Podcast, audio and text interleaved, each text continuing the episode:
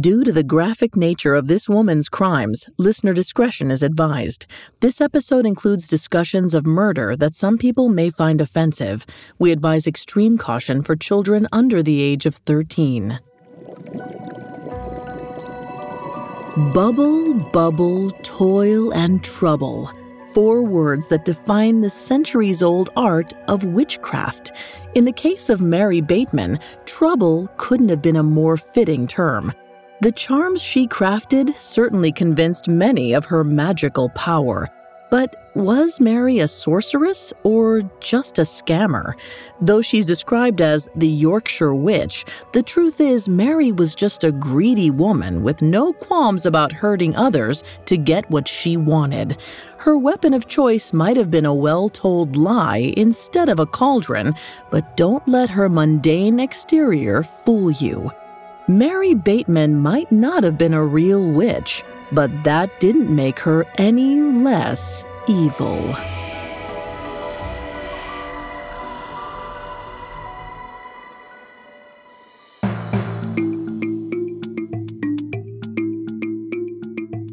Picture a murderer, a gangster, a thief. Did you picture a woman? We didn't think so. Society associates men with dangerous crimes. But what happens when the perpetrator is female? Every Wednesday, we examine the psychology, motivations, and atrocities of female criminals. Hi, I'm Vanessa Richardson, and you're listening to Female Criminals, a Spotify original from Parcast. You can find episodes of Female Criminals and all other Spotify originals from Parcast for free on Spotify. This week, we'll meet Mary Bateman, an English con artist and alleged witch whose greed eventually drove her to murder. We'll explore Mary's early penchant for lying, which influenced her tumultuous professional life as a maid. Then we'll watch as her petty fibs turn to nefarious cons. Next week, we'll track Mary's brief detour into prophetic doomsday plotting before she reverts to a more efficient money making tactic poisoning. We've got all that and more coming up. Stay with us. This episode is brought to you by Anytime Fitness. Forget dark alleys and cemeteries. For some, the gym is the scariest place of all, but it doesn't have to be.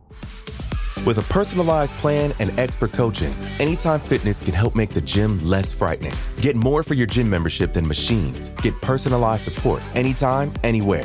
Visit AnytimeFitness.com to try it for free today. Terms, conditions, and restrictions apply. See website for details. This episode is brought to you by Visit Williamsburg. In Williamsburg, Virginia, there's never too much of a good thing. Whether you're a foodie, a golfer, a history buff, a shopaholic, an outdoor enthusiast, or a thrill seeker, you'll find what you came for here and more. So ask yourself, what is it you want? Discover Williamsburg and plan your trip at visitwilliamsburg.com. It feels like we're all being told to go on this diet, take that supplement. Ozempic will give you depression, but you know what'll cure that? Weed. Or you could try to balance your hormones. At Science Versus, we're like, what the f is going on? Forget the crap online and listen to Science Versus. Just the facts. Oh, and a bunch of stupid jokes. What is a ghost's favorite fruit? Blueberries. That's Science VS. New season out on Spotify soon. I'm going to tell you now Mary Bateman's death is well remembered, but despite this, the details surrounding her birth are frustratingly vague. All we know is that she entered the world in December 1767 or January 1768. Let's imagine that the winds blew a bit more ominously that day as the people of Asenby, England welcomed the wicked cries of a future witch. In childhood, Mary was nothing if not mischievous. Born to farmers, she was the third of six children, which might have left her feeling overlooked as she tended to her wide array of daily chores to support her family. Perhaps it was a reaction to a lack of parental attention and frustration with her tiresome life that led Mary to wickedness at a young age. Like another certain well known witch, Mary couldn't resist a beautiful pair of shoes. In 1773, when she was just five, she laid eyes on a particularly stunning leather pair. She promptly stole them, then stashed them in her father's barn. Her efforts to hide her loot suggest that Mary understood what she did was wrong, so we know she had a moral compass. It's just that she didn't ever seem interested in following it.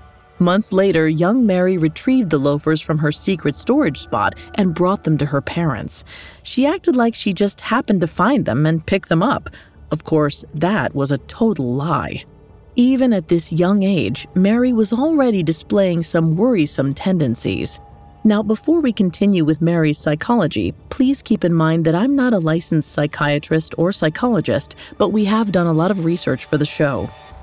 According to the findings of Finnish psychology professor Lea Pulkkinen, these concerning behaviors would have put Mary at a higher risk of criminal activity down the line. In an experiment Pulkkinen ran on children, she assessed past actions that might seem mischievous at best in youngsters. She found that kids who did two or more things like stealing, vandalism, cheating, and lying were two and a half times more likely to commit crimes later in life. In this case, Mary had both stolen and lied. In line with Pulkkinen's conclusions, Mary kept up her deviant ways in the years that followed, further perfecting her skill for deception, and she didn't have to look far for people to model her behavior on. For three days every July, Mary's parish was transformed by the Topley Fair, Visitors and locals alike loitered down cobbled streets between the troves of trinket stalls, food vendors, and street performers. Usually buttoned up people tossed aside their regular ethics to make the most of the frivolity. Men fought in public brawls and boisterously courted maidens. Meanwhile, the streets teemed with merchants eager to make a quick buck. Among them were a few who fascinated Mary. Every year, these visitors traveled to the annual event to help others spend their money. Mary watched, enchanted, as they sold potions and told fortunes. These were tricks of a trade Mary didn't yet fully comprehend, but she did understand that their exaggerated stories were lucrative. So Mary started telling myths of her own. We don't know exactly what kinds of stories she told the locals in her small town, but by the time she was 12, she'd earned a reputation as one of Asenby's most notorious liars. Eventually, her lying got so bad that her parents didn't know what to do with her. At their wits' end, they sent Mary off to the bustling town of Thirsk to work for a family as a maid in 1780. But Mary, who was around 12 years old, had no intention of changing her ways. In fact, her new job did little to incentivize any improvement in her behavior at all. She woke every day before sunrise. She washed floors, lit fires in all the rooms, emptied chamber pots, fetched hot water, and prepared the kitchen for breakfast, all before her employer woke up. She had to complete her chores without question, and if she didn't do them properly, Mary faced the risk of a beating. Other girls of Mary's station accepted these terms in exchange for room and board. For them, such difficult circumstances were simply a fact of life. But Mary wasn't so resigned to such an existence. She tended to her responsibilities well enough, but when no one was around, she likely stole things. And if her mistress ever questioned her about it, she lied to weasel her way out of punishment. It was a repeat playout of the shoe incident from years earlier, only the stakes were far higher. After several years, it's possible that her thieving ways became so bad that the family fired Mary. So she went to another family, then another after that. Each time she was supposedly dismissed for the same reasons she was a liar and a thief. In 1787, 19 year old Mary found one final job as a maid, but perhaps when she was caught stealing from her mistress, she was fired again. And this time, she was forced to leave without packing, which meant she had no money and no clothes. The dead end marked a turning point for Mary. While she didn't enjoy working as a maid, it had at least been a living. Now, without recommendations from past employers, she needed to find a new job, something in a field where she hadn't blackened her name. So in 1788, 20 year old Mary moved yet again, this time to Leeds, a town about 40 miles southwest of Thirsk. Similar to the Topley Fair she'd loved in her childhood, there was a sense of boisterous freedom to Leeds' growing metropolis. What's more, a reputation would take far longer to tarnish in such a big town. That idea might have occurred to Mary as she desperately searched for a job. Luckily, she found one when one of her mother's friends referred her to a seamstress who specialized in making mantuas, a kind of fashionable overgown. Mary likely learned how to sew in early childhood, but now at 20, she finally had the opportunity to put that skill to use. Recognizing it was her way out of a life of servantry, Mary treated the new gig with more respect and diligence than she showed in her old jobs. At least, it certainly seems that way, because as far as we can tell, Mary was never caught stealing from this boss. Though that might be because she decided her deceptive smarts were better applied elsewhere. Not long after she started her new job, Mary took up a side hustle, telling fortunes for servant girls who came into the shop. 20 year old Mary copied the fortune tellers she'd watched during childhood, spinning eccentric stories to convince gullible maids that she had special abilities. In turn, the young women gushed about Mary to their wealthy mistresses, who came to witness the magic for themselves. Doing this, Mary learned how to best exploit the fears and biases of others in her favor. She liked to tell some of her clients that someone in town had placed an evil wish upon them. Then she promised that she could remove the curse for a price. Eager to rid themselves of any dark magic, Mary's clients usually paid up. For other seekers, Mary relied on old wives' tales to peddle magical advice. For example, she might tell a woman who wanted to get pregnant that she should rock an empty cradle to make her wish come true. These kinds of superstitions had floated about England for centuries, and now they provided a reliable way for Mary to convince others of her mystical powers. So, in this way, Mary spent her first few years in Leeds perfecting her cons. The result was that by late 1792, the 24 year old enjoyed a good reputation as a witch. However, the nature of her cons shifted slightly when she met John Bateman, a well mannered wheelwright, in early 1793. Though Mary's witchcraft side hustle was certainly controversial, John didn't seem to mind. Either that, or he didn't know about it. So the two hit it off rather quickly. After only three weeks of courtship, the couple married in February of 1793. They promptly moved into a furnished room at High Court Lane and were happy for a spell, but before long, Mary's darker side emerged. According to Summer Strevens, author of The Yorkshire Witch The Life and Trial of Mary Bateman, Within two months of the wedding, Mary broke into a man's private box at their building and stole his watch, some silver spoons, and two guineas. It didn't take long for the man to confront Mary and threaten to bring the matter to authorities.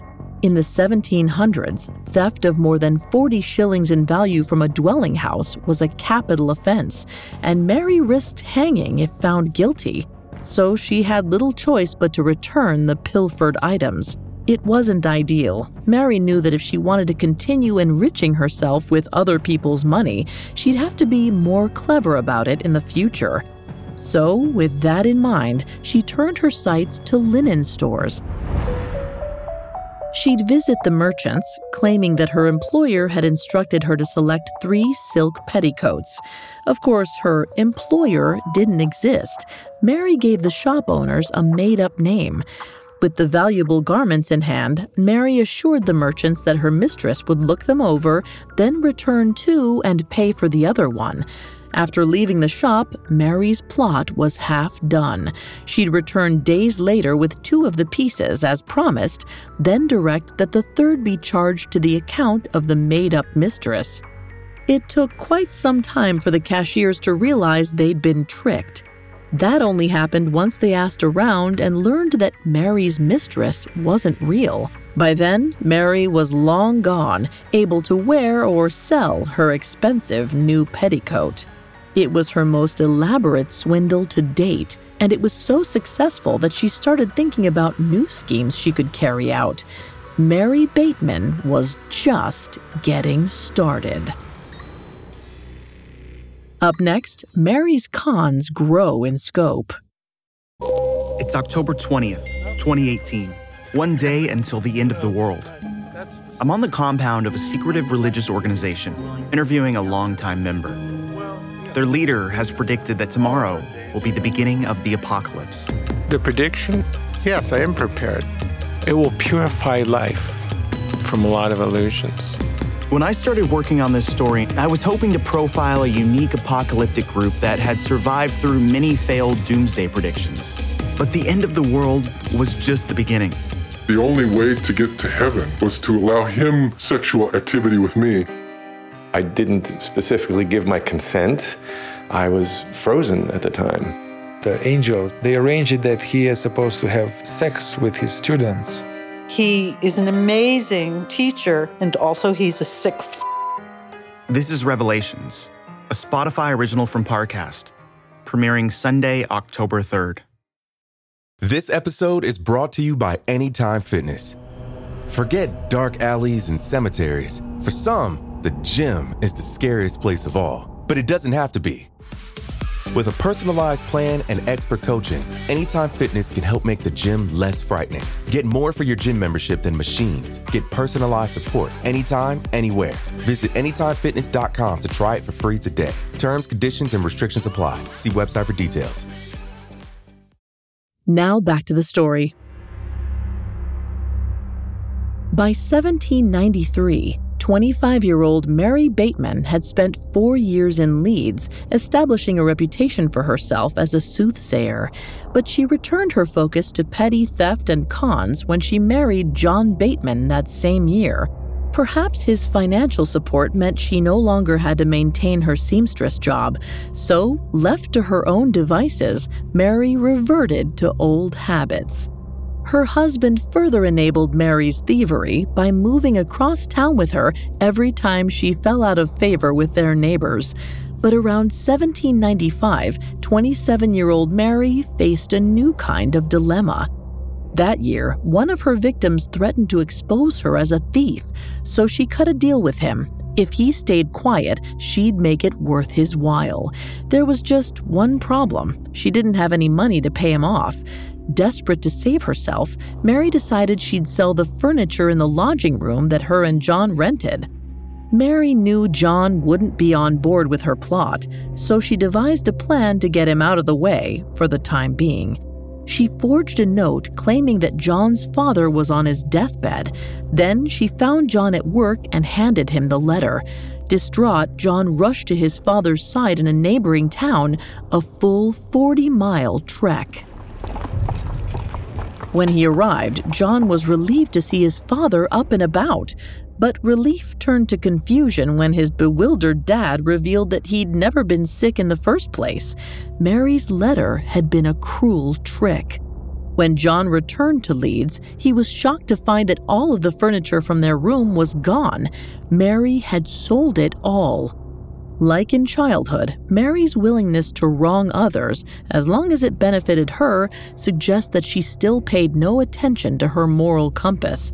Now older, however, Mary's actions were harder to excuse.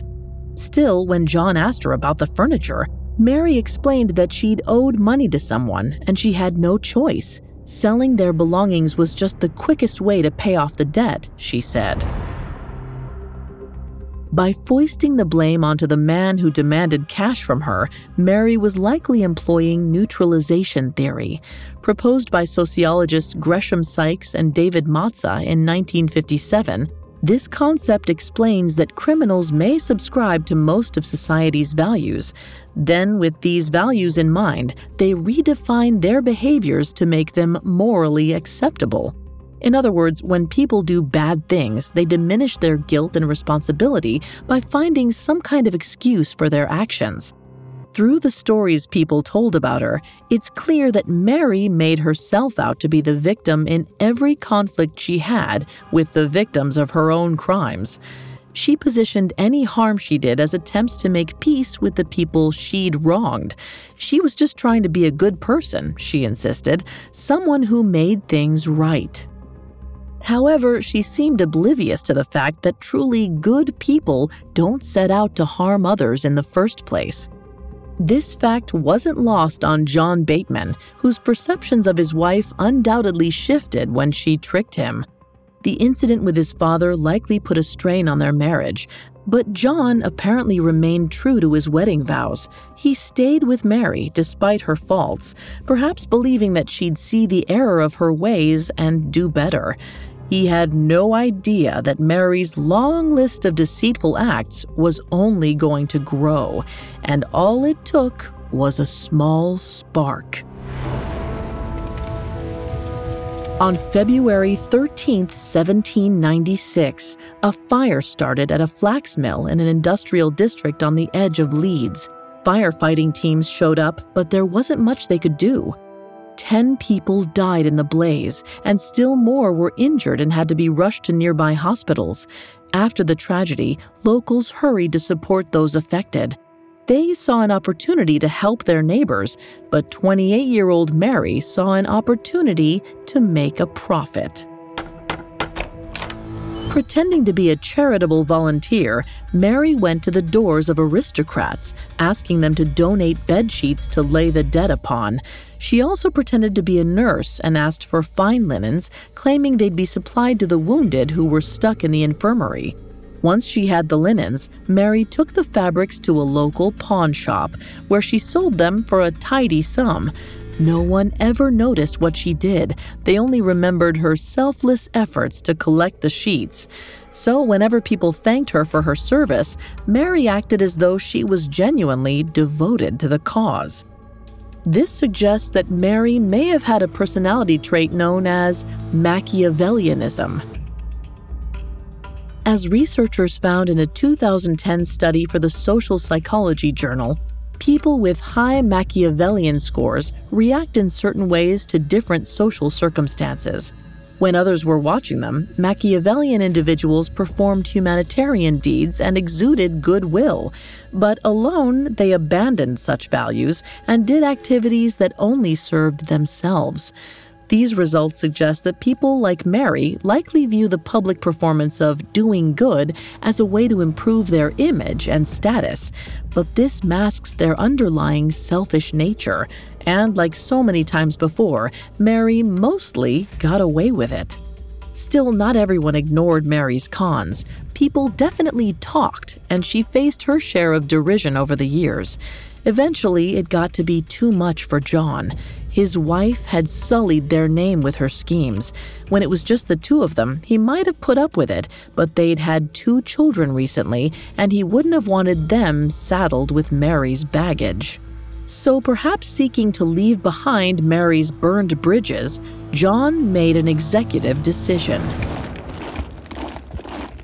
In 1796, he enlisted in the armed forces. Specifically, he joined the Supplementary Militia, which aimed to protect England from various threats. 28 year old Mary had little choice but to follow John and stay in military quarters. While there, she might have dabbled in witchcraft and fortune telling to make a little extra money, but it's also likely she kept herself busy raising their children. Caring for the kids would have consumed much of Mary's time while John was with the military, but before she knew it, John was ready to return to Leeds. In 1799, he left the militia and moved 31 year old Mary and their two children back to the city. Maybe John thought that enough time had passed for his wife's reputation to recover. Maybe people had forgotten about Mary's schemes and cons. If that was the case, then maybe they could have a fresh start. But it wasn't to be. As soon as she got back to her old haunts, Mary conjured up her old business. It started small. She prepared love spells, sold trinkets, and told fortunes for eager customers. She also advertised herself as a professional agent for screwer down charms. Mary explained the term like this In a world where people lurked around every corner, wishing to do harm to others, Mary had access to someone who could screw them down with a magic spell. It was a sort of preemptive strike, and it preyed on her customers' paranoia and gullibility. In this way, Mary was relying on a psychological phenomena known as catastrophizing. Coined by cognitive psychologist Albert Ellis, this refers to an irrationally negative forecast of future events. Basically, it explains how people of regular intellect and background can become anxious by overestimating the likelihood of an undesirable outcome. For instance, someone may face a minor hiccup with their boss, then catastrophize by believing that they will soon be fired as a result. Though she likely didn't know exactly what was going on in her customers' heads, Mary definitely benefited from this kind of cognitive distortion because it meant they were less likely to question her. If anyone ever did question her, Mary had an answer ready. She told skeptics that much of her power and the knowledge she had came from a mysterious woman known only as Mrs. Moore. According to Mary, Mrs. Moore was the seventh child of a seventh child who possessed the gift of second sight or divine intuition. She was the one advising Mary from the shadows. She saw all, she knew all, she didn't exist. Most ate up the lie, believing that Mary's source was as powerful as she claimed. Eventually, young maids whispered to their mistresses and friends, spreading the word about Mary's services once again, now with an added element of mystery. In short, Mrs. Moore was Mary's masterstroke. She manipulated her clients, playing them for fools, watching as they danced to her tune. And as she pulled in more and more believers, it occurred to Mary just how powerful she was becoming. She could make people do anything she wanted. And who was there to stop her? No one. Up next, Mary's first murder. Now, back to the story.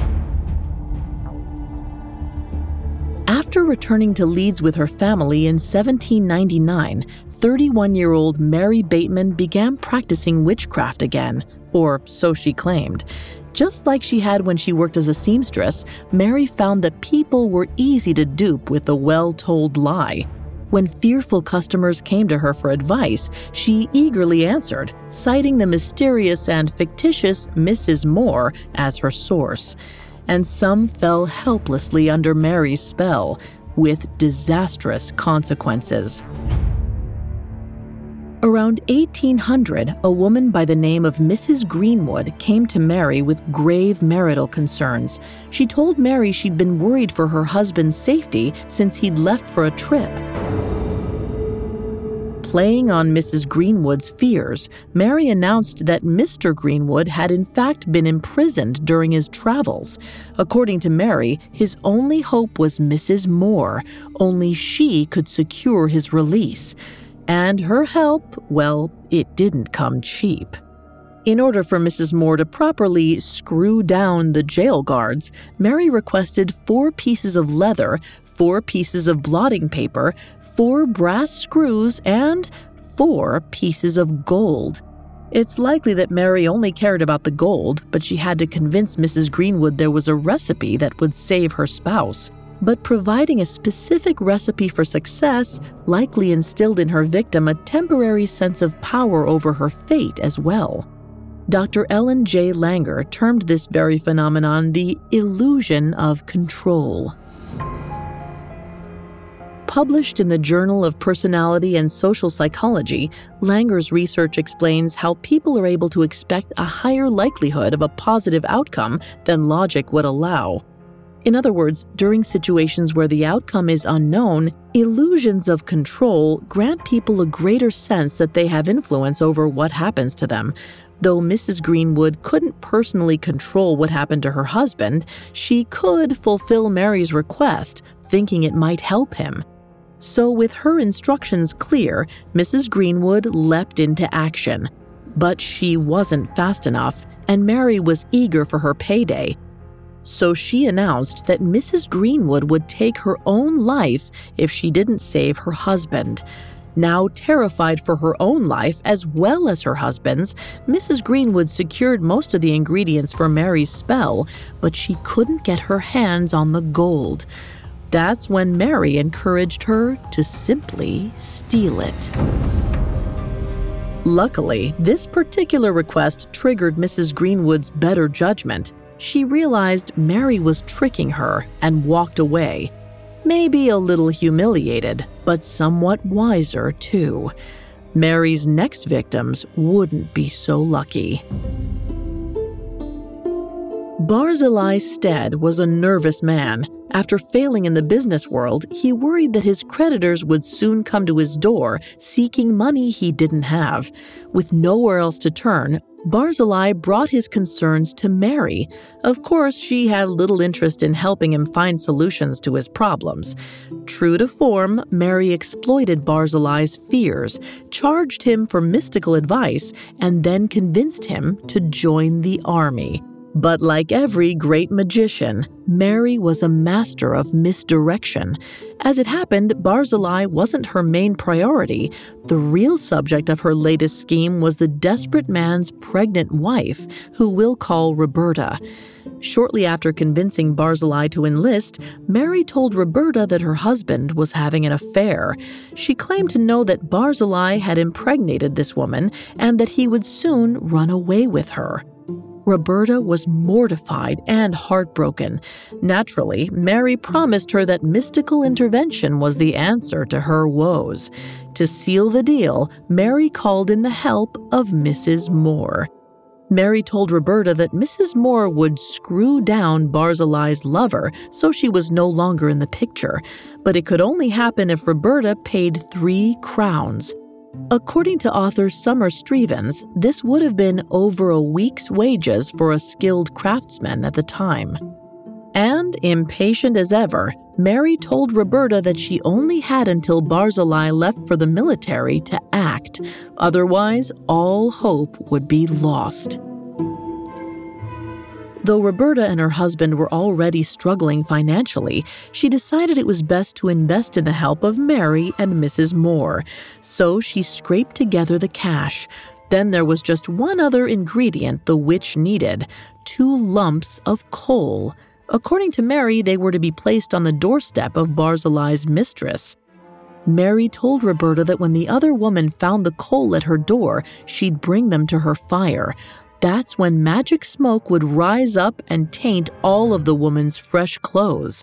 With nothing to wear, she'd be unable to pack a bag to elope with Barzillai, and with that, Roberta's marriage would be saved. Obviously, it was all nonsense, a tale that Mary made up as she went along, but Roberta was totally convinced. So she supplied the coal and the money just in the nick of time. Satisfied with her payment, Mary told her client that the spell was complete, and the next morning, Barzillai Stead left for the military without taking on a new bride. Roberta was overcome with a sense of relief. In Roberta's mind, Mary had saved her from ruin, and her gratitude was a dangerous weapon, one she unwittingly handed to the so called witch. And Mary, she fully intended to use it against the poor woman. We're not sure how, but Mary somehow convinced Roberta to pawn off various items from around her marital home and give her the profits. Apparently, the original payment of three crowns hadn't been enough. It's entirely possible that while grateful for the witch's help, Roberta was also scared of Mary's powers. And with her husband away, there was no one to notice or intervene as she steadily sold off every last belonging until she was almost destitute. Weeks later, nearly penniless, Roberta felt hopeless. No matter how much she gave Mary, it seemed it was never enough. Seeing no way out, she attempted suicide. But she didn't die. Mary was relieved. She wasn't done exerting her wicked influence over the vulnerable woman. Following her brush with death, Roberta managed to get financial assistance from a charity known as the Leeds Benevolent Society. Mary took part of the payment. Then she told Roberta that her father in law was out to murder her, but that Mrs. Moore could stop him. So the desperate woman pawned off her remaining possessions to pay for magical protection. Even then, Mary wasn't done. She convinced the fretful woman that her eight year old daughter would soon take her own life or be killed by a seducer, unless she wore a special charm bracelet Mary just happened to be offering for sale. By this stage, Roberta was in too deep to see reason, too afraid to understand she was being conned, and when she was completely tapped out, Mary lost interest. That's when Roberta began to finally question Mary's powers. When she told neighbors everything that the witch had done for her, they didn't believe Mary was the real deal. They urged Roberta to run from the nefarious con artist, but she just couldn't do it, so they suggested she try a smaller act of defiance instead. Each day, Roberta wore charms on her clothing that Mary insisted would keep her alive. Roberta's neighbors told her to remove them just to see what would happen. The poor woman was terrified. For weeks, she'd followed Mary's domineering instructions. Now, as she reached to take off the charms, her hands trembled. She removed one trinket from her pocket, another from her blouse, terrified she'd fall ill at any moment, until finally, with a final held breath, she took off the last bauble. A long silence followed as she waited. To her surprise, nothing happened, and suddenly it was as though she'd snapped out of a trance. Angry, Roberta threatened to have Mary arrested unless she returned all the household items and money that she'd given her in the preceding months. Mary reluctantly agreed. What choice did she have? But as you can probably guess, she didn't have the money to repay her latest victim. So Mary moved to her next victim, a pregnant woman we'll call Elizabeth. The father of Elizabeth's child had run away. Knowing this, Mary figured she had a perfect victim. People who were uncertain about the future were always easiest to manipulate. So, keeping with tradition, Mary treated Elizabeth's fear with prescribed superstitions. For the price of several charms, Mary assured the young woman that she could bring back her absent lover. Of course, she could do no such thing. The charm failed. The man did not return. But Mary had no shame. She assured Elizabeth that for an additional payment, she could secure her the love of an affluent suitor. Shockingly, that spell failed too.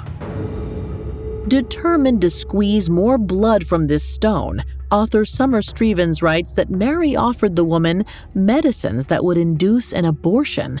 Daunted by the prospect of raising a kid on her own, the woman accepted Mary's concoction. It did the trick. She miscarried.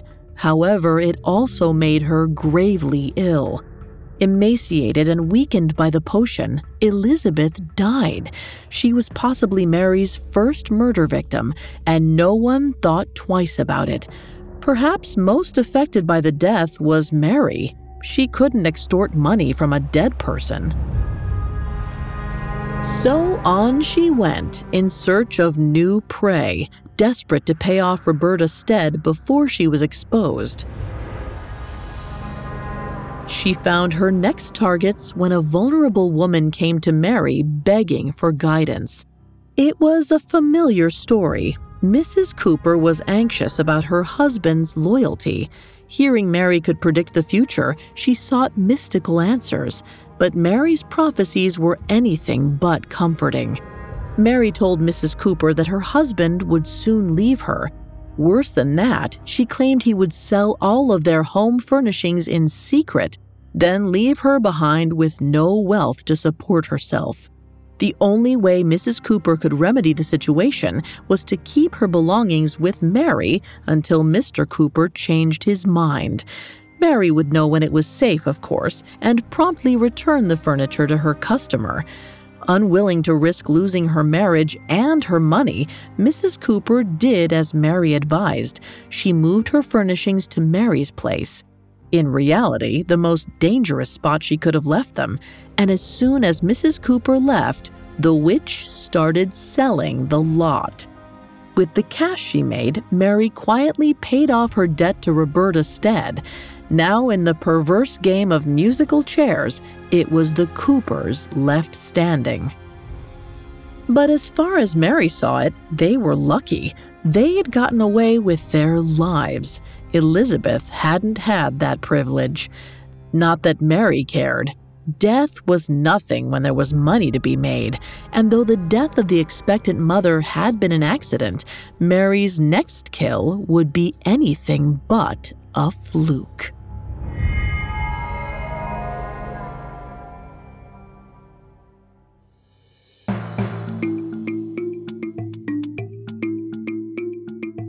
Thanks again for tuning in to Female Criminals. We'll be back next week with part two, where Mary's schemes escalate from conniving extortion to cold blooded murder.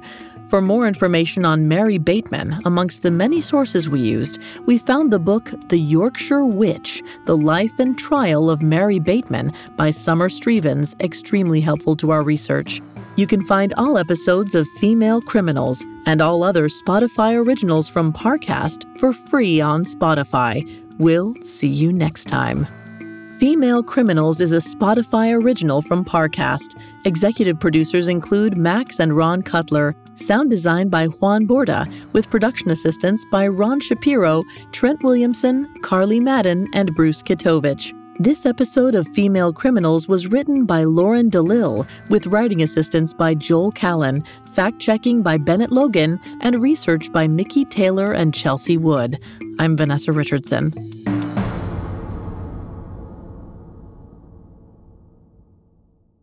The only way to get to heaven was to allow him sexual activity with me. These are not the people that you would normally associate with a cult. Do you think I need to be worried for my safety? I definitely think you should be prudent. This is Revelations, a Spotify original from Parcast, premiering Sunday, October 3rd.